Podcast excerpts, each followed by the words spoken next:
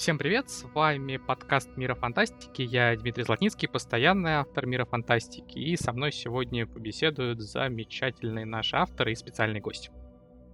Меня зовут Александр, я представляю издательство «Азбука». Как известно, мы сегодня будем обсуждать День Джокера, и, как известно же, опять 19 сентября этого года во всем мире, в том числе в России, отмечается День Бэтмена, поэтому хороший повод поговорить об этих двух героях, ну, в частности, о Джокере и о Бэтмене. Да, привет, меня зовут Игорь Хованский, я э, пишу для мира фантастики про кино и комиксы, и с удовольствием поговорю об Бэтмене, потому что это мой любимый супергерой, а Джокер — главный его противник. Дмитрий Шепелев, кинообозреватель портала Игромания и просто фанат Джокера. Если кто не верит, у меня он на обложке паспорт. Ну, как Александр уже обозначил, мы сегодня записываем подкаст в честь Дня Бэтмена, а, но более сфокусированно поговорим о Джокере, потому что ему в этом году исполнилось 80 лет, такой вот юбилей одного из самых известных суперзлодеев в истории. И у Димы выходила большая очень статья, посвященная эволюции Джокера, его созданию, его различным воплощениям, поэтому я, наверное, начну с вопроса именно Димме и попрошу немножко рассказать о том, как он появился, о спорной истории, которая есть вокруг того, кто его придумал. Она сама по себе, мне кажется, интересная. Ну и уже от этого оттолкнувшись, мы пойдем обсуждать тему далее. А, ну да, ну, собственно говоря, статья прошлась буквально по верхам, потому что 80 лет охватить э, это нужен том. Это нужен чертовски огромный том. Э, Джокер, ну, в каком-то смысле он был всегда, потому что это, конечно же, воплощение архетипа Трикстера, который идет к нам еще из античных мифов. Это Гермес, это Локи, это Рейнеки Лис, э, это все эти зловещие эльфы, которые крали детей, подменяли их своими там какими-то жуткими существами. И это, конечно же, зловещий шут, Орликин и так далее. Так что в каком-то смысле Джокер был рядом всегда. Просто запечатлели его в привычном нам нам имеется в виду фанатам комиксов видео, в сороковом году. Появился он, собственно, в первом выпуске именной серии Бэтмена. Ну, тут стоит отметить, что, опять же, не при первом появлении самого Бэтмена он дебютировал в Detective Comics, а именно в The Batman э, в первом выпуске. И в каком-то смысле это был первый суперзлодей в привычном нам понимании этого слова. Потому что до этого Бэтмен сражался с обычными гангстерами. И не только он, остальные персонажи комиксов также в основном взаимодействовали с преступниками, там, злыми гениями, как э, Капитан Марвел, позже с Шазам и так далее. Джокер был первым именно что злодеем образа, злодеем какой-то конкретной фишки, то есть это комедия-цирковые трюки, и это, в общем-то, изменило мир, перевернуло его вверх тормашкой. Ну, давай я добавим еще пару слов о том, как сразу три человека оспаривают э, авторство его, потому что сейчас уже, наверное, никто не сможет точно сказать, как это было на самом деле. И все создатели приписывали идею себе, а мол, коллеги подхватили. Ну, тут э, стоит отметить, что да, официально приписывают трем людям. Это Боб Кейн, Билл Фингер и Джерри Робинсон. Но будь на то воля Боба Кейна, он бы приписал себе вообще всех персонажей DC. Есть целая документалка, посвященная тому, как он пытался отжать полностью авторство над Бэтменом, затирал Билла Фингера фактически из истории. С Джокером примерно такая же ситуация. Да, есть определенно зафиксирована заслуга молодого тогда еще иллюстратора Джерри Робинсона, который увидел Конрада Фейта в экранизации романа Виктора Гюго «Человек, который смеется» 28 года, проникся и фактически его перерисовал. Просто там раскрасил. И дальше уже как-то пришел этот концепт. Как-то он родился стараниями, я подозреваю, все-таки в большей степени э, Билла Фингера как талантливого художника и сценариста. И, ну, в какой-то степени Боба Кейна, потому что он всегда был рядышком. Есть такая поговорка, что скажи мне, кто твой друг, и я скажу, кто ты. Мне кажется, с точки зрения супергероев, ее можно слегка перефразировать и сказать, скажи мне, кто твой враг, и я скажу, кто ты. И противники во многом определяют героя. И очень показательно, что у таких наиболее популярных, наиболее культовых супергероев у них очень обширная и яркая галерея врагов. Это может ну, не только Бэтмена привести в качестве примера, но и Супермена, или Человека-паука, или Люди Икс. И у Бэтмена действительно очень обширная галерея противников, но именно Джокер стал, наверное, самым известным и уж точно таким самым заклятым его врагом. Я предлагаю обсудить, что позволило именно Джокеру превратиться в такого врага. Давай я предложу, Саша, тебе первому сказать, потом Игорю.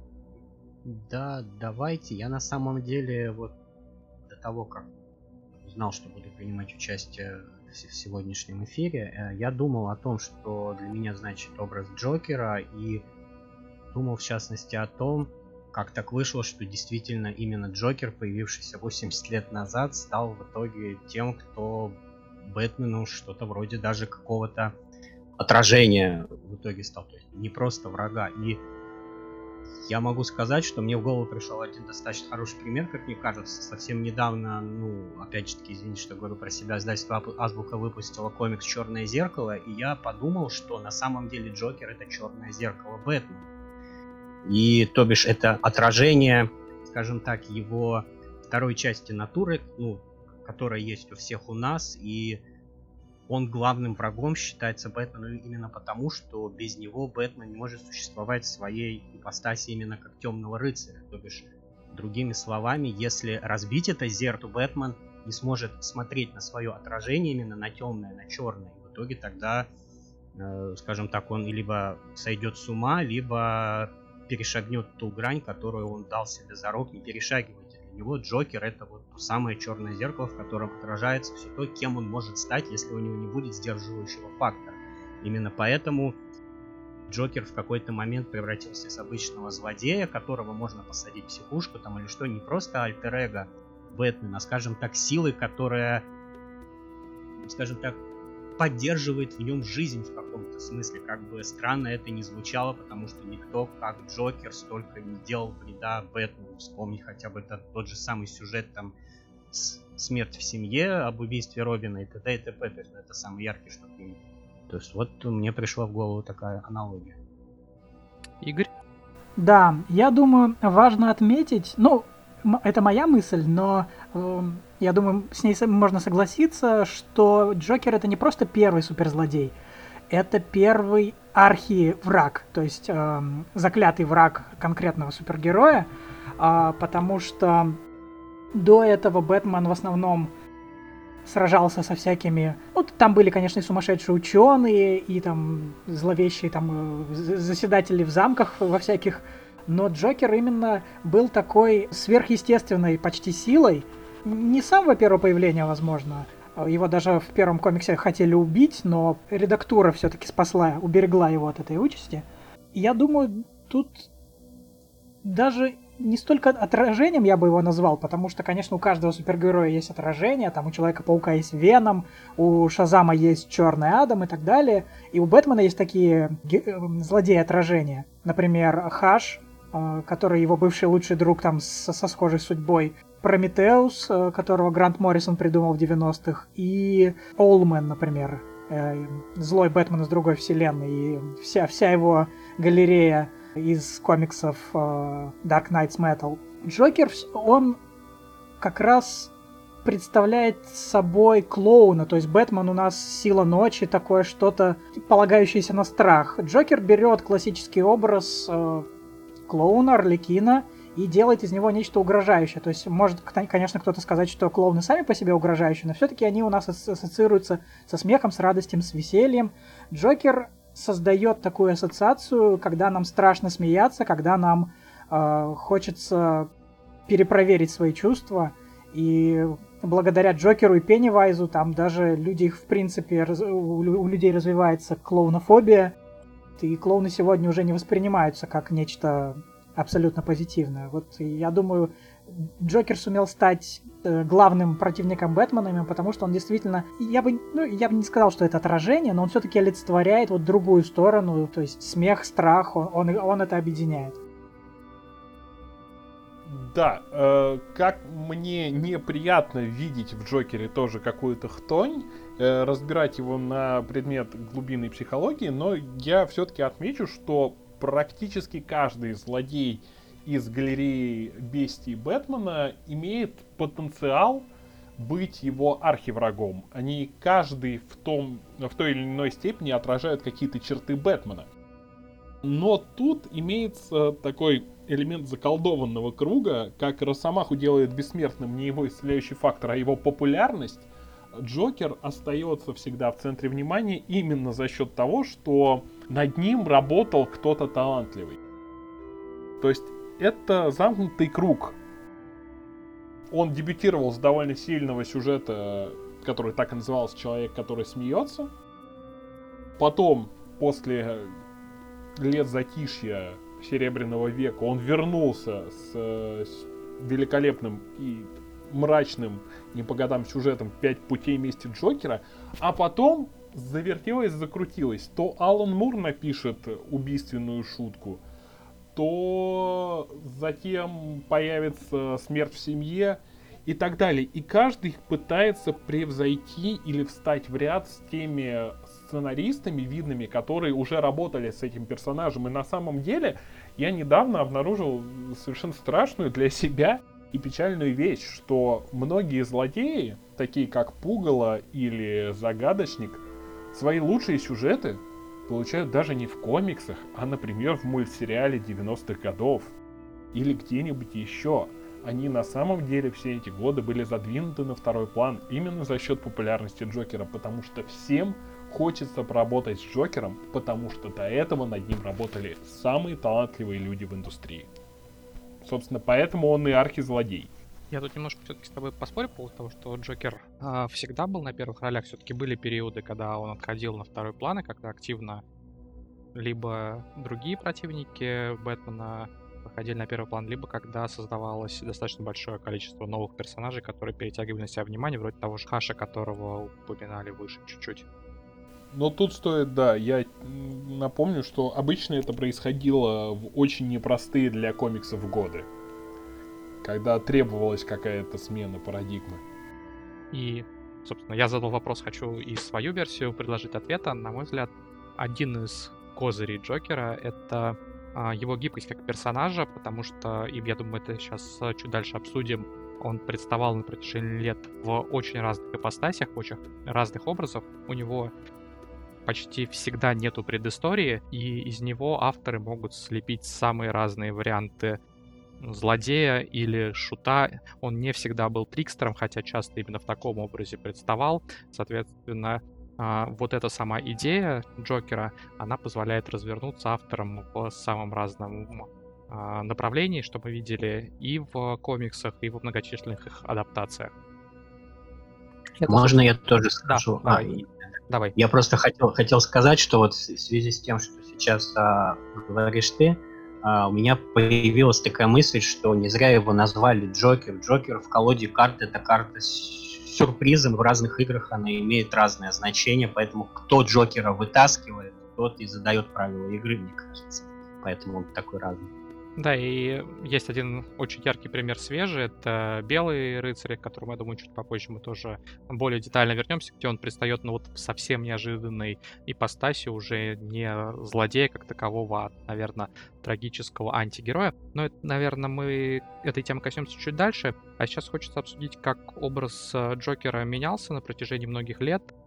А, он не был зафиксирован в каком-то камне, и исходя из того, что и разные авторы над ним работали, он менялся, и исходя из внешних факторов, таких как э, перемены, которые коснулись индустрии комиксов в, если не ошибаюсь, 50-х годах, когда пришлось отказаться от жестоких историй. Я думаю, тут опять же э, будет здорово, если Дима расскажет, потому что он эту тему опять же в своем материале очень подробно описывал.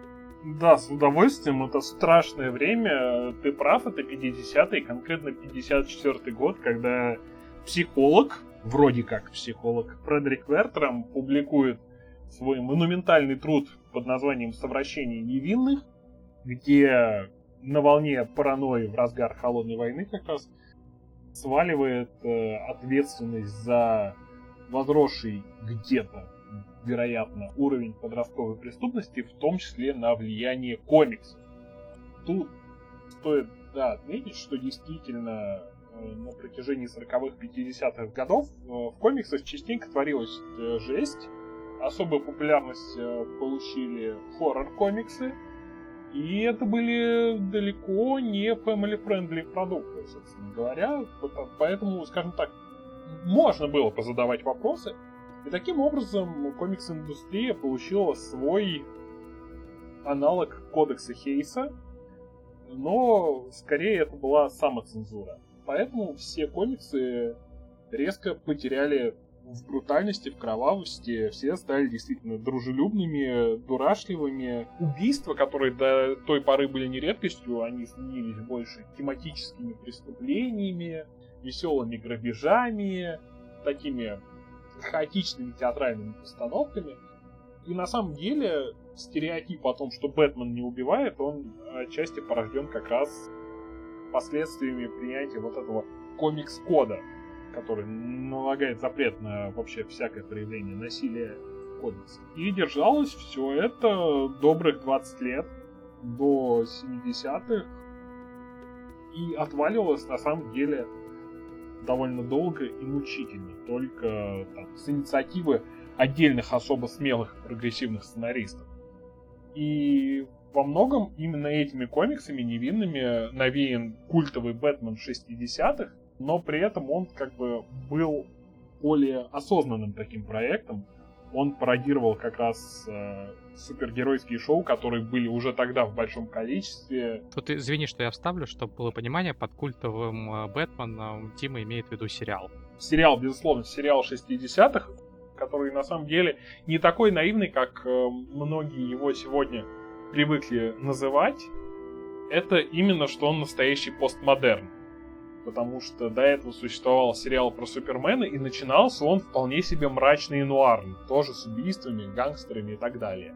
И комикс Код, вот этот, он действовал вплоть, насколько я помню, если мне память не изменяет, чуть ли не до 80-х. Но в 70-х уже постепенно начинали от него отходить. Тогда же вышел как раз вот знаковый сюжет про Джокера. Это «Пять путей мести Джокера». Это, собственно, история, в которой Джокер вернулся, во-первых, из э, заключения, а во-вторых, э, из этого своего сказочного анабиоза, в котором он должен был пребывать в течение Серебряного века комиксов и снова начал убивать.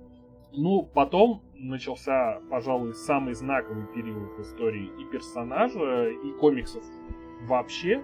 Это 80-е, когда Джокер получил лучшие сюжеты со своим участием. Это обычно такая золотая тройка. Это смерть в семье, как раз тот самый сюжет про убийство Робина. я напомню, что Робин по-настоящему был мертв до середины нулевых. То есть это был действительно смелый шаг. То есть он умер тогда, казалось, навсегда. Это убийственная шутка Алана Мура, возможно, главный комикс вообще в истории Джокера, из-за которого как раз, э, во-первых, разразился большой скандал, потому что, ну, там были сцены, которым действительно широкая публика была не готова. Там подразумевалось изнасилование, там было психологическое насилие в отношении уже знакомых персонажей. Ну и это, пожалуй, э, возвращение Темного рыцаря Фрэнка Миллера, который, в принципе, претендует на звание лучшего комикса про Бэтмена вообще. И образ Джокера там тоже был переработан, там был снижен градус безумия, увеличен, опять же, градус такой жути. Потом, на самом деле, наступают довольно темные времена. Это 90-е годы, когда комикс-индустрия, в принципе, не знала, куда ей идти, что ей делать. А, судорожно менялись направления, судорожно вводился то гримдарк, то какой-то совершенный кислотный абсурд. И ничего, на самом деле, достойного внимания про Джокера в тот период не выходило. Знатоки, конечно же, поспорят, но вот таких вот знаковых вещей, которые могли сравниться с тем, что вышло уже в 80-х, там, разумеется, не было. И на самом-то деле Джокер э, был на вторых ролях и все нулевые. Пока не вернулся, можно сказать, ну, не то чтобы триумфально, но довольно эффектно, как ни странно, с перезапуском The New 52. Это, пожалуй, одна из немногих фишек DC, которая в этом перезапуске получила достойное развитие. А, кстати, убийственная шутка в шестнадцатом году, когда вышла на русском, получила от мира фантастики в итоге года звание лучшего комикса. А, и тут я бы вот какой хотел вопрос задать. Как думаете, а, понятно, что эти комиксы, все три перечисленные, отлично подходят для того, чтобы начать знакомство с комиксовым Джокером, узнать его получше, если, например, только смотрел фильмы или игры играл. А вот более ранние истории сейчас а, могут восприниматься читателями с интересом иным, кроме академического, или можно почитать, если ты хочешь погрузиться в классику, узнать, как это было а, изначально, но вряд ли ты ими вот а, они тебя так зацепят, как вот эти работы и уже некоторые более поздние. Ну вот, э, да, говорил Дмитрий про Arkham Asylum, это тоже один из первых ранних, да, который вот до сих пор украшением считается того, что ходил о Джокере вообще, и даже может быть в каком-то смысле это даже круче, чем убийственная шутка, хотя я за убийственную шутку, у меня вкусы простые. То есть, ну это вот если говорить о ранних комиксах, да, то вот это вот были они. Я могу сказать, да, про классный комикс из 70-х. То есть Дима, а, конечно, уже упомянул про «Пять путей мести Джокера». Еще есть прекрасный сюжет, он называется «Смеющаяся рыба», по-моему, да, «Laughing Fish», там, э, ну, не, не хочу спойлерить, просто я думаю, те, кто захочет найти, найдут. У него, у него замечательная обложка, там Джокер стреляет в Бэтмена из двух э, смеющихся рыб, в общем-то, как пистолеты, только это рыбы. Вот, и действительно, это было время, когда, ну, можно найти так или иначе, когда начали работать над, э, скажем так, революционеры 70-х, над новыми комиксами, и это все продолжилось в 80-х, и, конечно, скажем так, если читать подряд, я пытался про прочесть всего Бэтмена, Uh, у меня, к сожалению, не получилось слишком много всего, и все равно устаешь немножко от вот такой ретро-стилистики. Но действительно можно найти такие сюжеты, которые остаются в памяти. Вот так.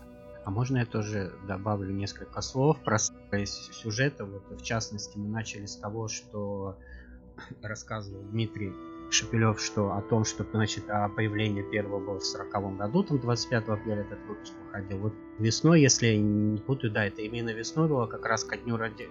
ко дню рождения Джокера мы выпустили сингл образы, вот легенды Темного рыцаря, образы, в котором Деннис Старил, который, к сожалению, в этом году покинул у нас, как раз таки на новый лад пересказал историю о первом появлении Джокера. И вот если говорить о том, интересно ли, например, истории совсем старые о Джокере читать сегодня, то я думаю, если говорить вот о таких вот историях, которые могли бы примирить современного читателя с тем, что, ну, возможно, будет неинтересно архаичное восприятие сюжетов старых комиксов, вполне можно, скажем так, представить, как впервые появился Джокер именно из этого сингла образа хорошо, скажем так, одновременно олдскульно и одновременно на, на, на современный лад у Деннис О'Нил переначал вот эту историю о первом появлении.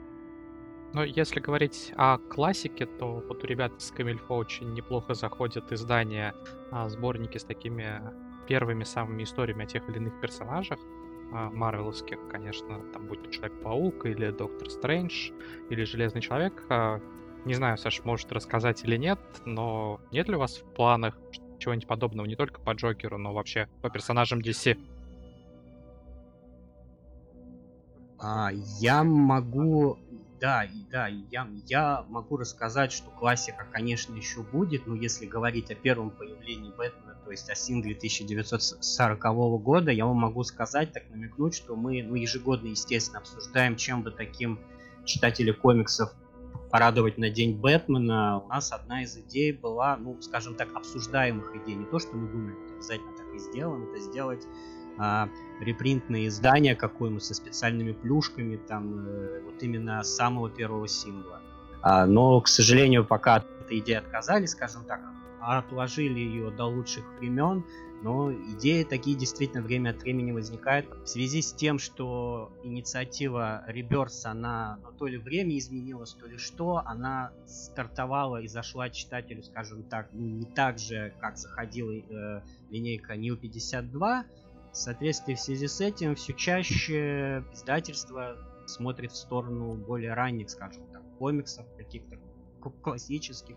В частности, то, что вот э, выходило в этом году, та же смерть в семье это как раз-таки вот то, скажем так, прощупывание почвы, идти ли дальше по этому направлению, и действительно там следить за чем-то абсолютно новым, там, три Джокера, там, да, и, и тому подобное, Харлин или что-то такое, потому что если даже по посмотреть по запросам, которые в нашем сообществе ВКонтакте высказывают наши читатели, я бы сказал, что превалирует там все-таки желание видеть что-то старенькое. И, соответственно, как мы всегда пишем, мы принимаем к сведению то, о чем нам говорят. Ну, то есть все пожелания учитываются, рассматриваются. Соответственно, вполне возможно в свое время что-нибудь такое мы объявим.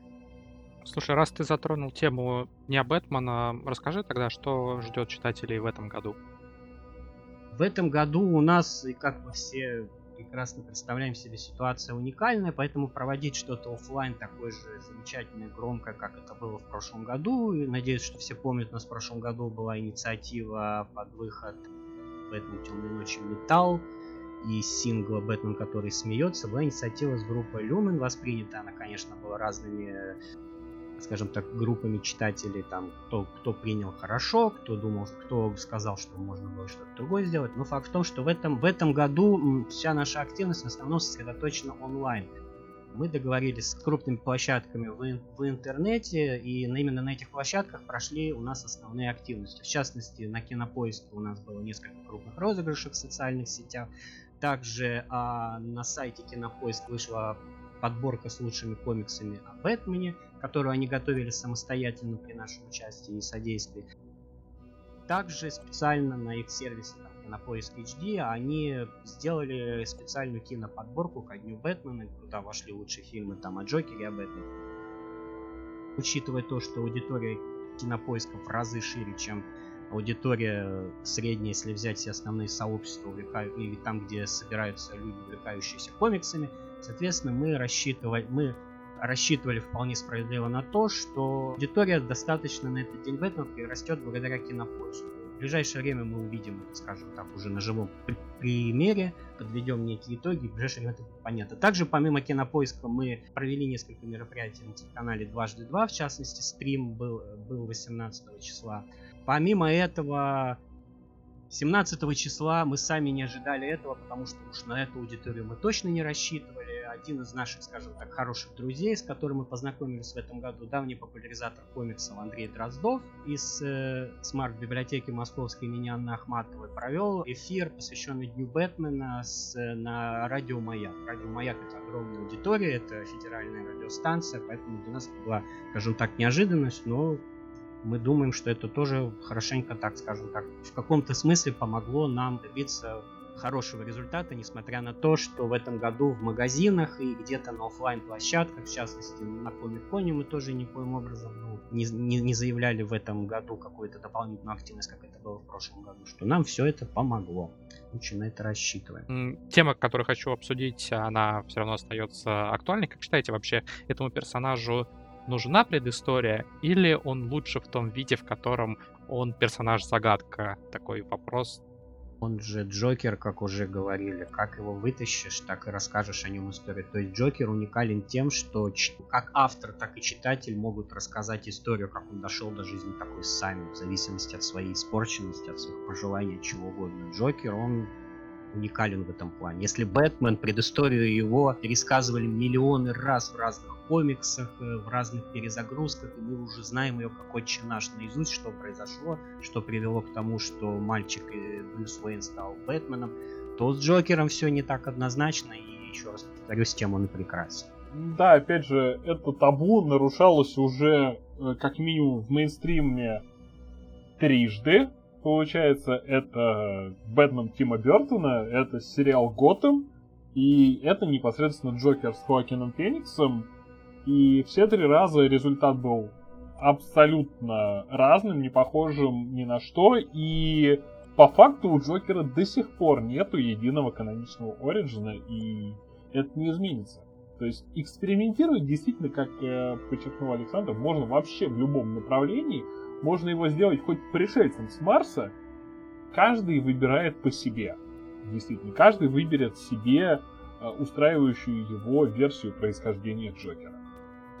А вы не следили за тем, что сейчас происходит с комиксами DC? Там же только что буквально вышел э, сюжет «Три Джокера», где, ну, э, анонсировали это несколько еще лет назад, когда Бэтмен сел на трон э, Метрона. Вот. И выяснил там первым делом, что Джокер, как нас, пытался выяснить настоящее имя Джокера, и выяснил, что их было три. И вот только теперь нам э, рассказывают, как же, как же так вышло, что, ну, пытаясь объединить какие-то разрозненные действия Джокера в единый замысел и заодно читателей так пощекотать. А, я думаю, что действительно Джокеру вполне идет быть необузданной такой загадкой. А, то есть, когда нам в Темном рыцаре Джокер рассказывает разные истории своего происхождения, если он это делает убедительно, а он это в этом фильме делает э, оба раза убедительно, мы ему верим. И точно так же мы можем поверить и Хакину Фениксу в фильме Тодда Филлипса, и Джеку Николсону в «Бэтмене» 89 года. Так что зависит от того, как расскажешь. А единый канон, я думаю, даже будет вреден, потому что он может кому-то и не понравиться. Тактично обошли стороной Готэм, хотя там, конечно, самая шизофреничная, самая наркоманская, но в этом, тем не менее, по-моему, самая прекрасная версия происхождения Джокера, которая как раз даже ложится, даже предсказывает в какой-то степени то, что делают DC в комиксах сейчас. И может быть именно поэтому у этой версии происхождения Джокера, имею в виду из телесериала Годом, столько хейтеров. Я только вот и сегодня, чтобы далеко за примерами не ходить, мы анонсировали сегодня промо-страницу мероприятия, и там была один из, скажем так, артефактов этой промо-страницы, это галерея образов Джокера. И один из образов там был как раз из сериала Год. Человек написал, ребята, не позорьтесь, зачем вы это выложили? Это не имеет к Джокеру никакого отношения. Так я сегодня узнал о том, что не все Джокеры одинаково полезны. Это сопровождает, мне кажется, любую версию Джокера всегда. Ну, по-моему, кстати, очень много хейта было по поводу Хита Леджера, но только до того, как его увидели. А, когда вот кастинг состоялся, да, там было очень много хейта. Когда фильм вышел, по-моему, все практически затихли. И, ну, возможно, это отчасти связано, конечно, с тем, что сам актер ушел из жизни, но все равно, вот, по-моему, исключительно позитивно был принят э, его Джокер. Примерно то же самое было в отношении Джокера Джареда Лето, когда до фильма все говорили ух ты, ух ты, что будет, потом посмотрели фильм, сказали, а что это. Нет, образ, образ недораскрыт, некоторые эпизоды просто шикарные, хотелось видеть его еще, к сожалению, его там заткнули очень. Да, я просто хотел сказать, что многие сейчас такую же реакцию высказывают в отношении Бэтмена Роберта Паттинсона. Вот. И все, и все равно стоит, наверное, дождаться фильма и только потом уже судить, а не говорить заранее. И посмотрим, уйдет ли Паттинсон после этого фильма, как он сам говорил, в артхаусное порно. Ну, тут стоит вспомнить, что на самом деле все те же разговоры, ровно в таких же формулировках велись непосредственно перед выходом Бэтмена Тима Бертона в 89 году. Все то же самое. А я хочу добавить про Ориджины Джокера еще один, который мне лично очень запомнился. Он такой, по сути, показанный походя, но, по-моему, очень яркий во флешпоинте, где... Так, сейчас будет небольшой спойлер, так что если кто не хочет спойлеров и не знаком с флешпоинтом... Комиксу 15-летней давности. Ну, тем не менее, а, вот а, поставьте на тихий звук на пару секунд, а, там Джокером становится мать Брюса Уэйна, соответственно, после сцен, сцены, где погибают его родители, здесь погибает Брюс, соответственно, отец становится в итоге Бэтменом, а мать его становится Джокером, сходит с ума. Мне кажется, такая очень яркая находка, которая меня все время так а, поразила, удивила, и мне на самом деле было интересно, если бы ее побольше раскрыли в каком-нибудь там а, отдельном комиксе. А есть же комикс, есть комикс про Джокера в, ну, в трех частях, он, как он называется? Он, по-моему, называется Night, on, Night of Vengeance, он, он называется, mm, Flashpoint. Интересно, я теперь его попробую найти, потому что вот мимо меня прошло.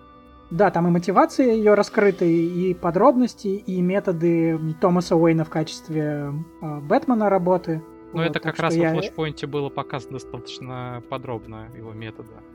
Там просто один из моих любимых авторов, э, Брайан Азарелло, написал этот комикс, так что не мог пройти мимо и рекомендую. Спасибо за совет.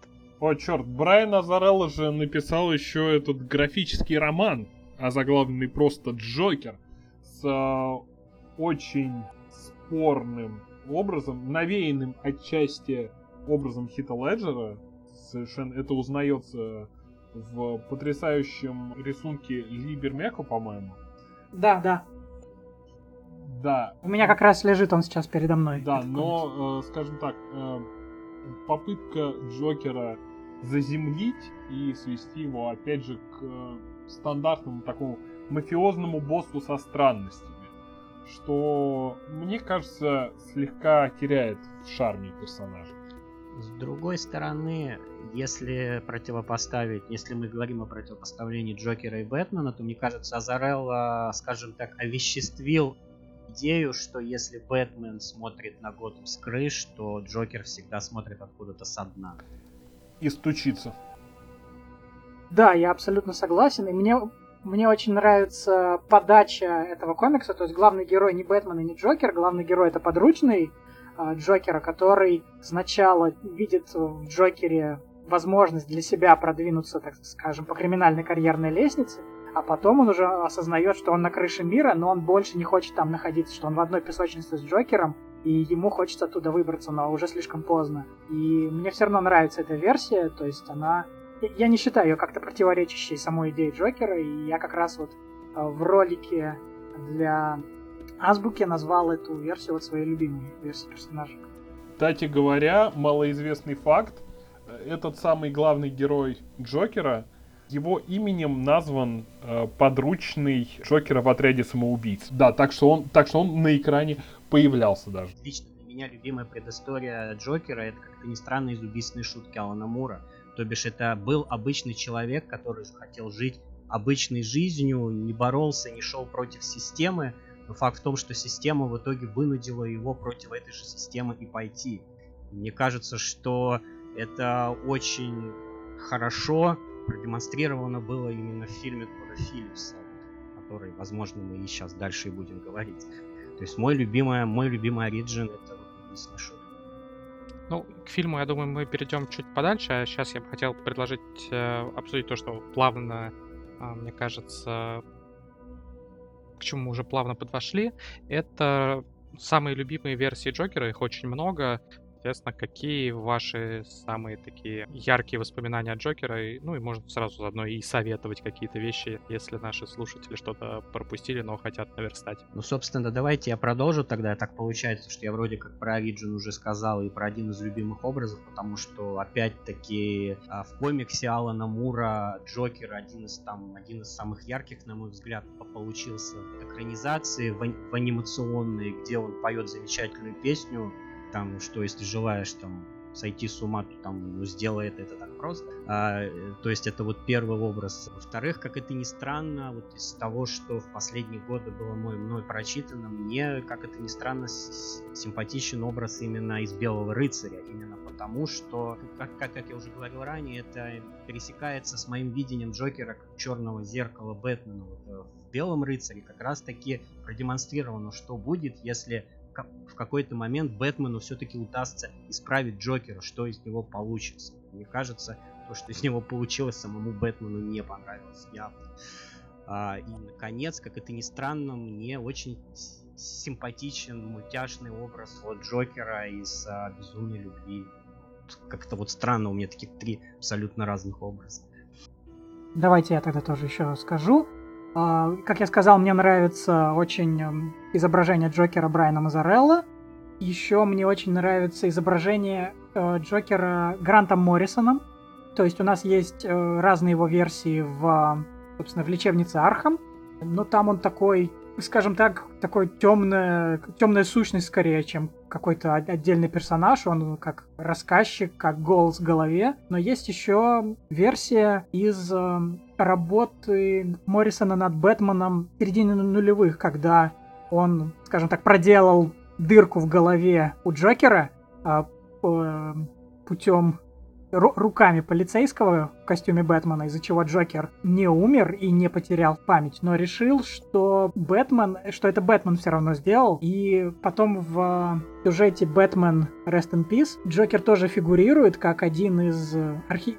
как ну, не архитектор, архитектор там другой э, главный злодей, но как один из инструментов нападения на Бэтмена. И несколько отличных э, диалогов. Вот один, одни из моих любимых диалогов между Джокером и Бэтменом именно в комиксе э, Бэтмен Rest in Peace. Думаю, вот это. А, что касается меня, то я не буду оригинален. Мой любимый Джокер это Марк Хэмилл. А, в частности, две великолепные полнометражки. Это «Бэтмен. Маска фантазма» и «Бэтмен будущего. Возвращение Джокера». Они составляют такой своеобразный диптих, по сути. А, один показывает, э, с чего все начиналось. Да, кстати говоря, в анимационной вселенной DC у Джокера таки есть Origin. Вот, просто мало кто о нем помнит. Вот, а другой показывает, чем все закончилось. Соответственно, это Бэтмен будущего. Но из э, живых воплощений, как ни странно, мой фаворит это Кэмерон Монахан в сериале Готэм. Потому что, во-первых, он прекрасно изобразил Джокера Хэмилла э, вживую. Во-вторых, ему досталась роль сразу двоих Джокеров. Собственно, о чем я говорил, что предрекало изобретение DC непосредственно в комиксах, то, что да, в сериале Готэм спойлеры, спойлеры, Джокер не один, их двое. Это братья-близнецы э, Джером и Джеремая Валеска. И один это более привычный нам Джокер, как раз очень напоминающий образ Марка Хеймела, то есть это вечно смеющийся психопат, э, агент хаоса и так далее. А второй, наоборот, э, крайне сдержанный, но такой же маниакальный интеллектуал. И как раз э, трансформации непосредственной, э, белой кожей, э, цветными волосами и так далее, наделяют второго. И Монахан, будучи талантливым чертом, отлично отыгрывает обе версии Джокера. То есть и классическую, и нонконформистскую, постмодернистскую. Многие, кстати, сходятся во мнении, что э, Готэм сам по себе это цирк с конями, местами очень унылый цирк, э, местами очень веселый цирк, но Джокер там действительно топовый. Я полностью с этим согласен. Ну, я отвечая на свой вопрос последним, буду вынужден в некоторой степени повториться, но постараюсь все-таки не совсем. Во-первых, мне тоже очень нравится Марк Хэмилл, но я бы выделил все-таки не анимационные работы, а игры, где он тоже озвучивал. Прежде всего, а, это серия Аркхам. Я, кстати, не уверен, озвучивал ли он где-то еще, но в Аркхаме он был потрясающий, особенно во второй части. Я вот до сих пор помню, как он поет Only You, таким уже задыхающимся голосом по телефону, позвонив Бэтмену, честно говоря, ну вот просто эмоции первый раз, когда я играл, слышал, зашкаливали, ну и вот я вспоминаю даже сейчас, цепляет, ну и там, в принципе, очень такая трагичная история противостояния у Джокера и Бэтмена, где их непростые взаимоотношения в итоге прерывает э, смерть. И на протяжении, в общем, всей игры там, они умирают в какой-то степени, а кто-то и вполне себе умирает. И вот э, я, в принципе, очень люблю эту серию и с точки зрения геймплея, и с точки зрения сюжета. Э, и Хэмилл там, по-моему, просто великолепен, э, как э, актер, который воплощает вот одним своим только голосом э, во многом всю суть Джокера. Во-вторых, я тоже отмечу Белого рыцаря. Я не скажу, что это безупречный комикс, там есть к чему придраться, но вот смелость сюжета, попытка показать э, совершенно другого Джокера, Джокера, которого мы видим уже ну, не героем, но персонажем, который пытается изменить Готэм к лучшему, и персонажа, чьи поступки а, мы и преступные начинаем понимать, мне кажется, уже за а, саму идею этому комиксу а, можно много комплиментов выписать. Ну и там в целом воплощение это на хорошем уровне, пусть и на не безупречном. И мне странно, что вот этого не прозвучало, но Хит Леджер просто великолепен. И все сцены с его участием из Темного рыцаря можно пересматривать, мне кажется, бесконечно. Из все-таки тех Джокеров, которые были на экране, я бы его без вот малейших колебаний поставил бы на первое место причем с большим отрывом, при всем уважении ко всем остальным актерам, которые его изображали. Леджер, безусловно, гений, и да, его образ на самом деле каноничнее даже, чем многие привыкли считать. Там есть очень много таких маленьких деталей, отсылочек. Я вот буквально на них пересматривал трилогию и тоже нашел для себя несколько новых деталей. Тем не менее, трилогия Нолана не воспринимается, ну, лично мной, я знаю многими, как настоящий Бэтмен, что ли. Потому что его Готэм это, это Чикаго, это Питтсбург, но это не Готэм во многом.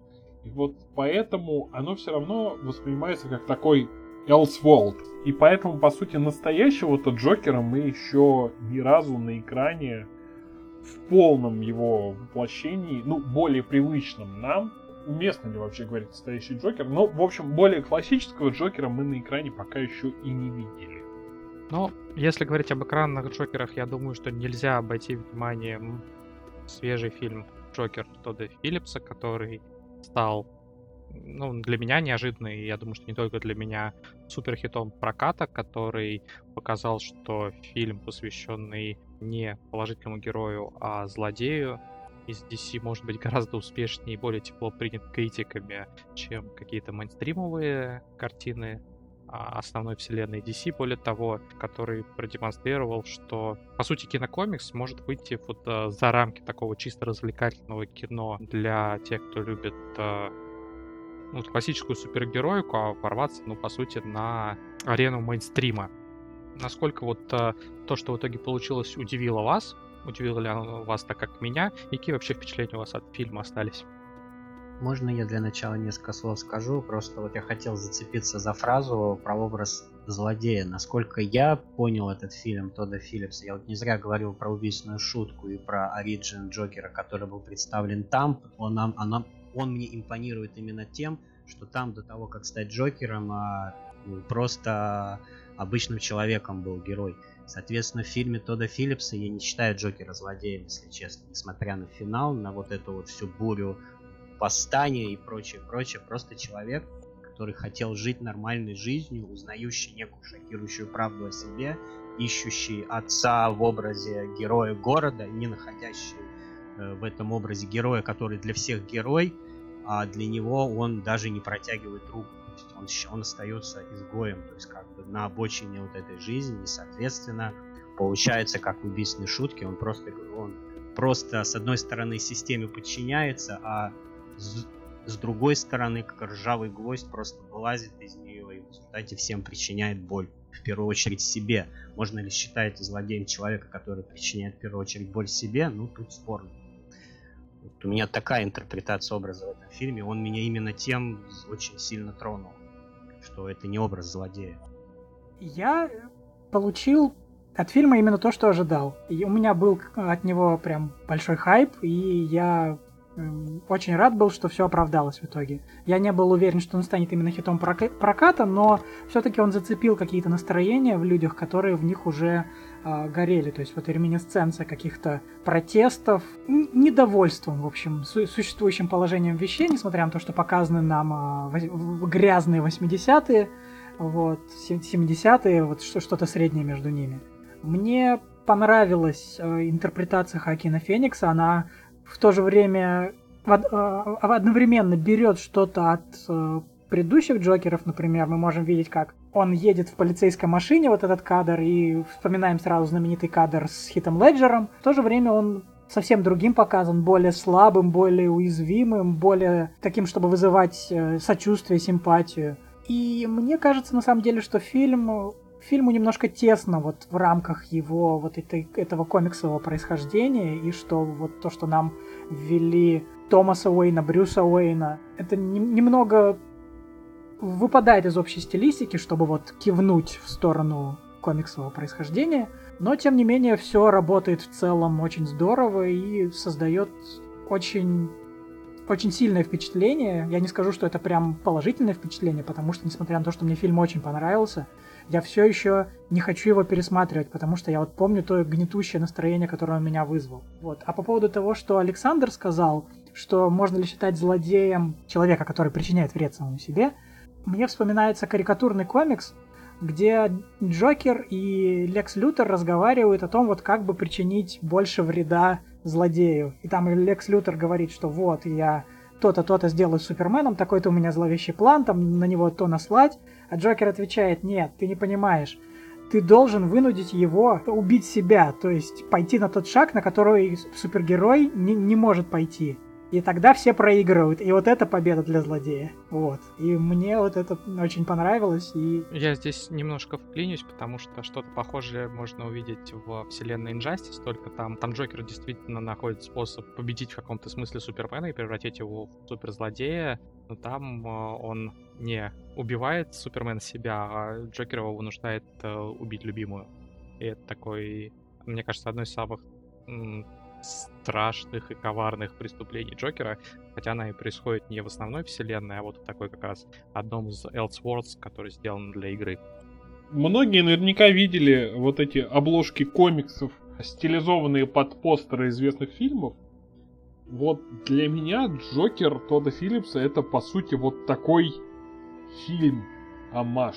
Потому что он, да, безусловно, многие говорили об этом, многие анализировали, что это, по сути, компиляция двух фильмов, которые можно, наверное, наложить на образ Джокера. Это «Таксист» Мартина Скорсезе и его же «Король комедии», который каждый по отдельности, в них можно проследить мотивы, которые как-то рифмуются, да, с привычным образом Джокера. И, по сути, это опять э, попытка такой кинематографической игры это попытка натянуть на признанный классический кинематограф комиксовый сюжет.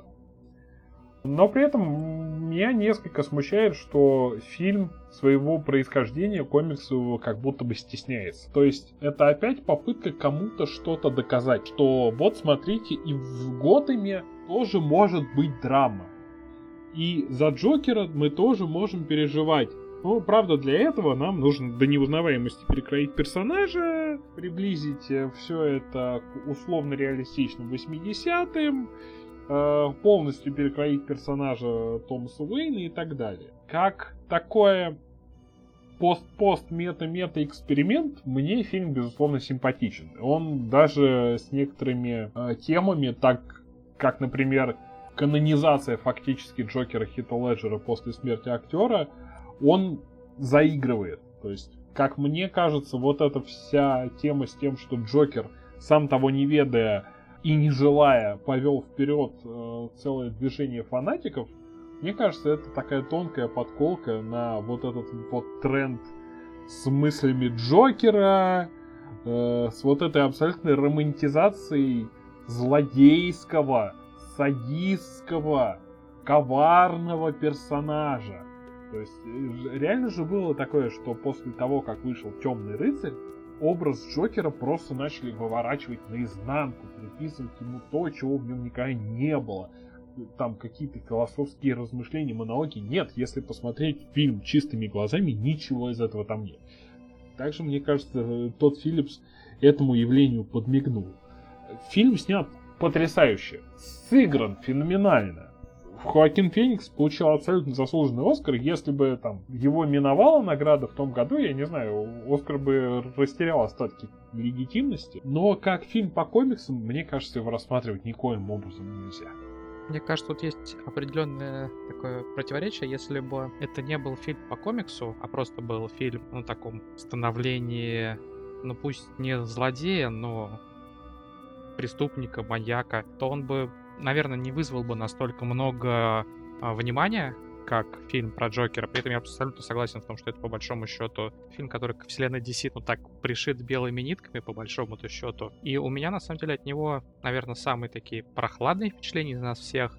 Мне не нравится это прочтение образа. Я там признаю совершенно, что Хоакин Феникс потрясающий актер и здесь выложился на полную, но мне не близка, в принципе, история вот такого падения, ну, в каком во многих смыслах жалкого человека, который становится совсем уж э, с просто э, обездоленного и несчастного человека еще и преступником. Плюс э, мне в этом Джокере вообще не видится персонаж, способный в перспективе противостоять э, Бэтмену.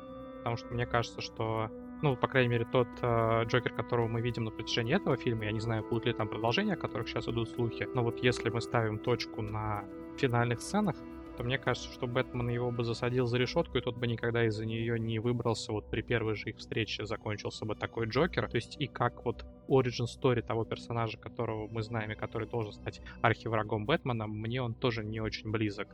Вот, так что я в целом признаю, что фильм незаурядный, но вот мне он был, у меня он какой-то такой неприятный, не брезгливый, но вот, э, ну мне не хочется его, я и смотрел его с трудом, и вот этот фильм, который я точно пересматривать не буду, в отличие, например, от Темного рыцаря или Бертоновского Бэтмена, то есть вот мне он на душу не лег прям от слова совсем. Нет, мне кажется, он существует абсолютно в вакууме, он и задумывался в вакууме. То есть там даже нету никакой оглядки на то, что может или не может происходить потом. То есть да, сцена убийства Уэйнов есть, но он не подразумевается как часть этой вселенной. Это именно что вот как вариативная обложка комикса. То есть это просто один такой аммаж постмодернистский. А я хочу еще добавить, что, возможно, Дима, у тебя фильм Тодда Филлипса вызвал такой, скажем так, эффект легкой неприязни из-за того, что этого Джокера и, и эту историю легко представить себе в реальности, тогда как то, что происходит у Тима Бертона, этот фантастический Готэм, этот невероятно прекрасный Джек Николсон, которого я тоже очень люблю как киновоплощение. Для меня это эффект утенка, это было до Марка Хэмилла, которого я узнал гораздо позже. Естественно, там до Хита Леджера. Вот то, что происходит у Тима Бертона, представить невозможно, и это воспринимается как страшная сказка. Ну, я могу сказать, что я там Бертонский фильм, ну, я его смотрел несколько раз, и, по-моему, у меня чуть ли не с него началось вообще знакомство с Бэтменом, когда я еще ребенком был. Но, опять же, если говорить о тех фильмах, я куда больше любил второй фильм. Бэтмен возвращается, в котором он противостоял пингвину и отчасти кошки, чем вот первый фильм. А, я, кстати, даже могу, наверное, сформулировать, в чем у меня была большая претензия. Он какой-то очень темный. Всегда, когда я его смотрел и на видео, и по телевизору, когда его показывали, он вот каким-то был таким очень-очень темным. Вот порой картинку было не разобрать. Знаете, как одну из э, серий финального сезона Игры Престолов, где битва за Винтерфелл, а ты вообще пытаешься понять, что там происходит, потому что они выкрутили цвета. Вот у меня Бертоновский первый фильм почему-то оказался очень вот именно не мрачным, а темным. И мне его было тяжело в какой-то степени физически смотреть. Полюбить его я не смог, вот, в отличие от второго, и в отличие уже от Нолановских Бэтменов. Обычно это говорят как раз про второй фильм, что он слишком, ну, если не темный по свету, то он именно мрачный, что он неуютные ощущения оставляет. Второй мрачный и атмосферный, а первый вот именно с точки зрения картинки меня отталкивал в свое время. Ну вот как мне его было смотреть, ну вот именно с точки зрения зрительной некомфортно. Не знаю, мне, мне кажется сейчас, что Джокер Николсона очень ленив. То есть э, в плане и проработки образа, в плане сценарном и в плане исполнения. Я знаю, что э, его утвердили после того, как один из продюсеров увидел по телевизору «Сияние», но все-таки уровень самоотдачи Николсона в «Сиянии» и у Бертона ну просто не идет ни в какое сравнение. Но в то же время Кинг говорил, что нельзя было брать э, Николсона на роль Джека Торренса, потому что там сразу видно, что он, он уже выглядит как псих. А в э, этом в Бэтмене все-таки он веселится, и он... Э, ну, конечно, он играет Николсона, который, который Николсон, вот. Там же еще история интересная была, что там чуть Робин Уильямс не стал Джокером, но это была уловка, потому что там были долгие переговоры насчет э, утверждения роли. То есть Николсон ломался, и запустили слух, что э, Робин Уильямс может отойти роль, и тогда Николсон приревновал и согласился. Я хотел, да, я хотел вбросить еще как раз насчет э, того, что Николсон играл лениво, это даже не преувеличение, потому что он появлялся на съемочной площадке по своему эксклюзивному расписанию и не задерживался ни минуты дольше необходимого, э, но при этом мог опоздать.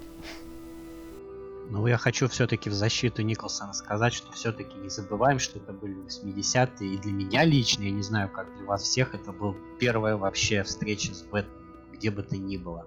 Поэтому все равно сейчас, по прошествии времени, да, ты видишь эти огрехи, но спасибо Тиму Бертону и Джеку Николсону за то, что они нам вообще тогда, в то время, этого Бэтмена показали. Для меня это тоже знаковый фильм и знаковое воплощение. И, конечно, я, я тоже был в числе скептиков, которые не верили, что и у Хита Леджера получится. Я не хейтил, не за что было, но вот именно мне казалось, ну блин, ну как можно а, переджокерить Николсона? Он же прям в этой роли см- смотрится, но оказывается уже дважды можно. Давайте напоследок вернемся к комиксам. Ранними азбуки на русском издано уже немало комиксов про Бэтмена, в том числе и те, в которых фигурирует наш сегодняшний антигерой э, Джокер. Давайте посоветуем по одному или, может быть, по парочке комиксов, которые есть на русском, которых стоит начать знакомство с этим героем, или которым, а, которых нельзя пропустить, если вы любите Бэтмена и Джокера. Давайте, может, я опять начну, а потом дальше все расскажут. Если никто не против, конечно. Если говорим о комиксах, в принципе, я уже сказал то, что для меня является знаковыми работами. Несомненно, стоит всем абсолютно совершенно все-таки, если не читали, то прочесть убийственную шутку. Если читали, то купить. Если, если уже есть, то купить кому-то еще, подсадить через этот комикс на образ Джокера.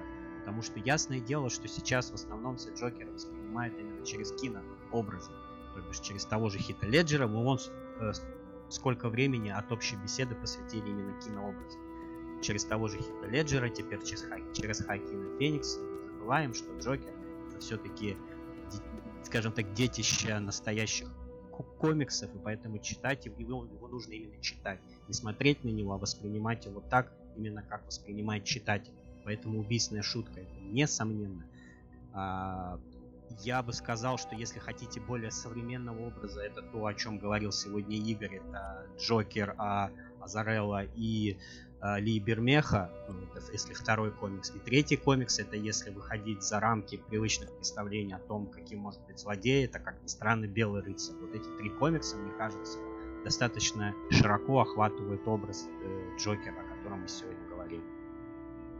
Я посоветую, несмотря на очень нестандартное прочтение Миллером этого образа, Возвращение Темного Рыцаря, потому что это блестящее крещендо взаимоотношения Бэтмена и Джокера сквозь года. То, как они заканчиваются, насколько это поэтично, вместе с тем вычурно и бескомпромиссно, ну, то есть прочитать стоит хотя бы ради этого. Хотя это просто очень крутой, знаковый культовый комикс, вероятно, лучшая работа Миллера вообще.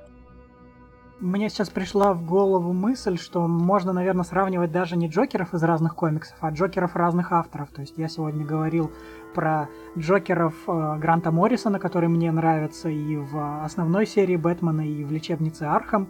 Ее я посоветую вот для такого нестандартного взгляда на воплощение Джокера.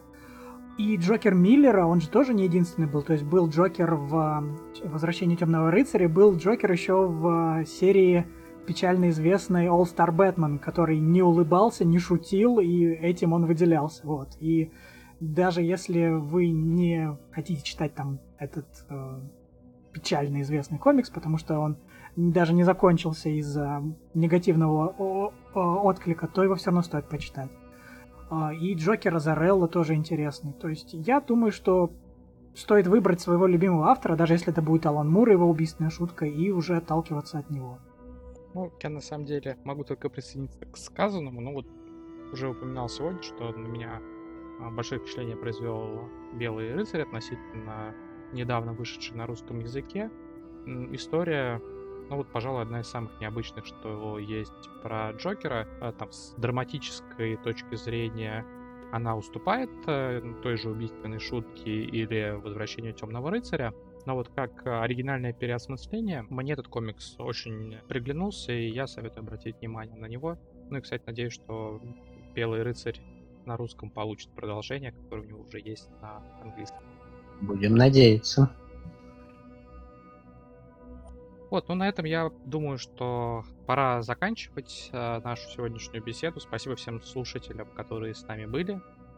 Прощаемся ненадолго, уже на следующей неделе вернемся с новой беседой. А сегодня с вами были Дмитрий Златницкий, Александр Провелов, Игорь Хованский и Дмитрий Шепелев. Всем спасибо и до новых встреч. Пока-пока.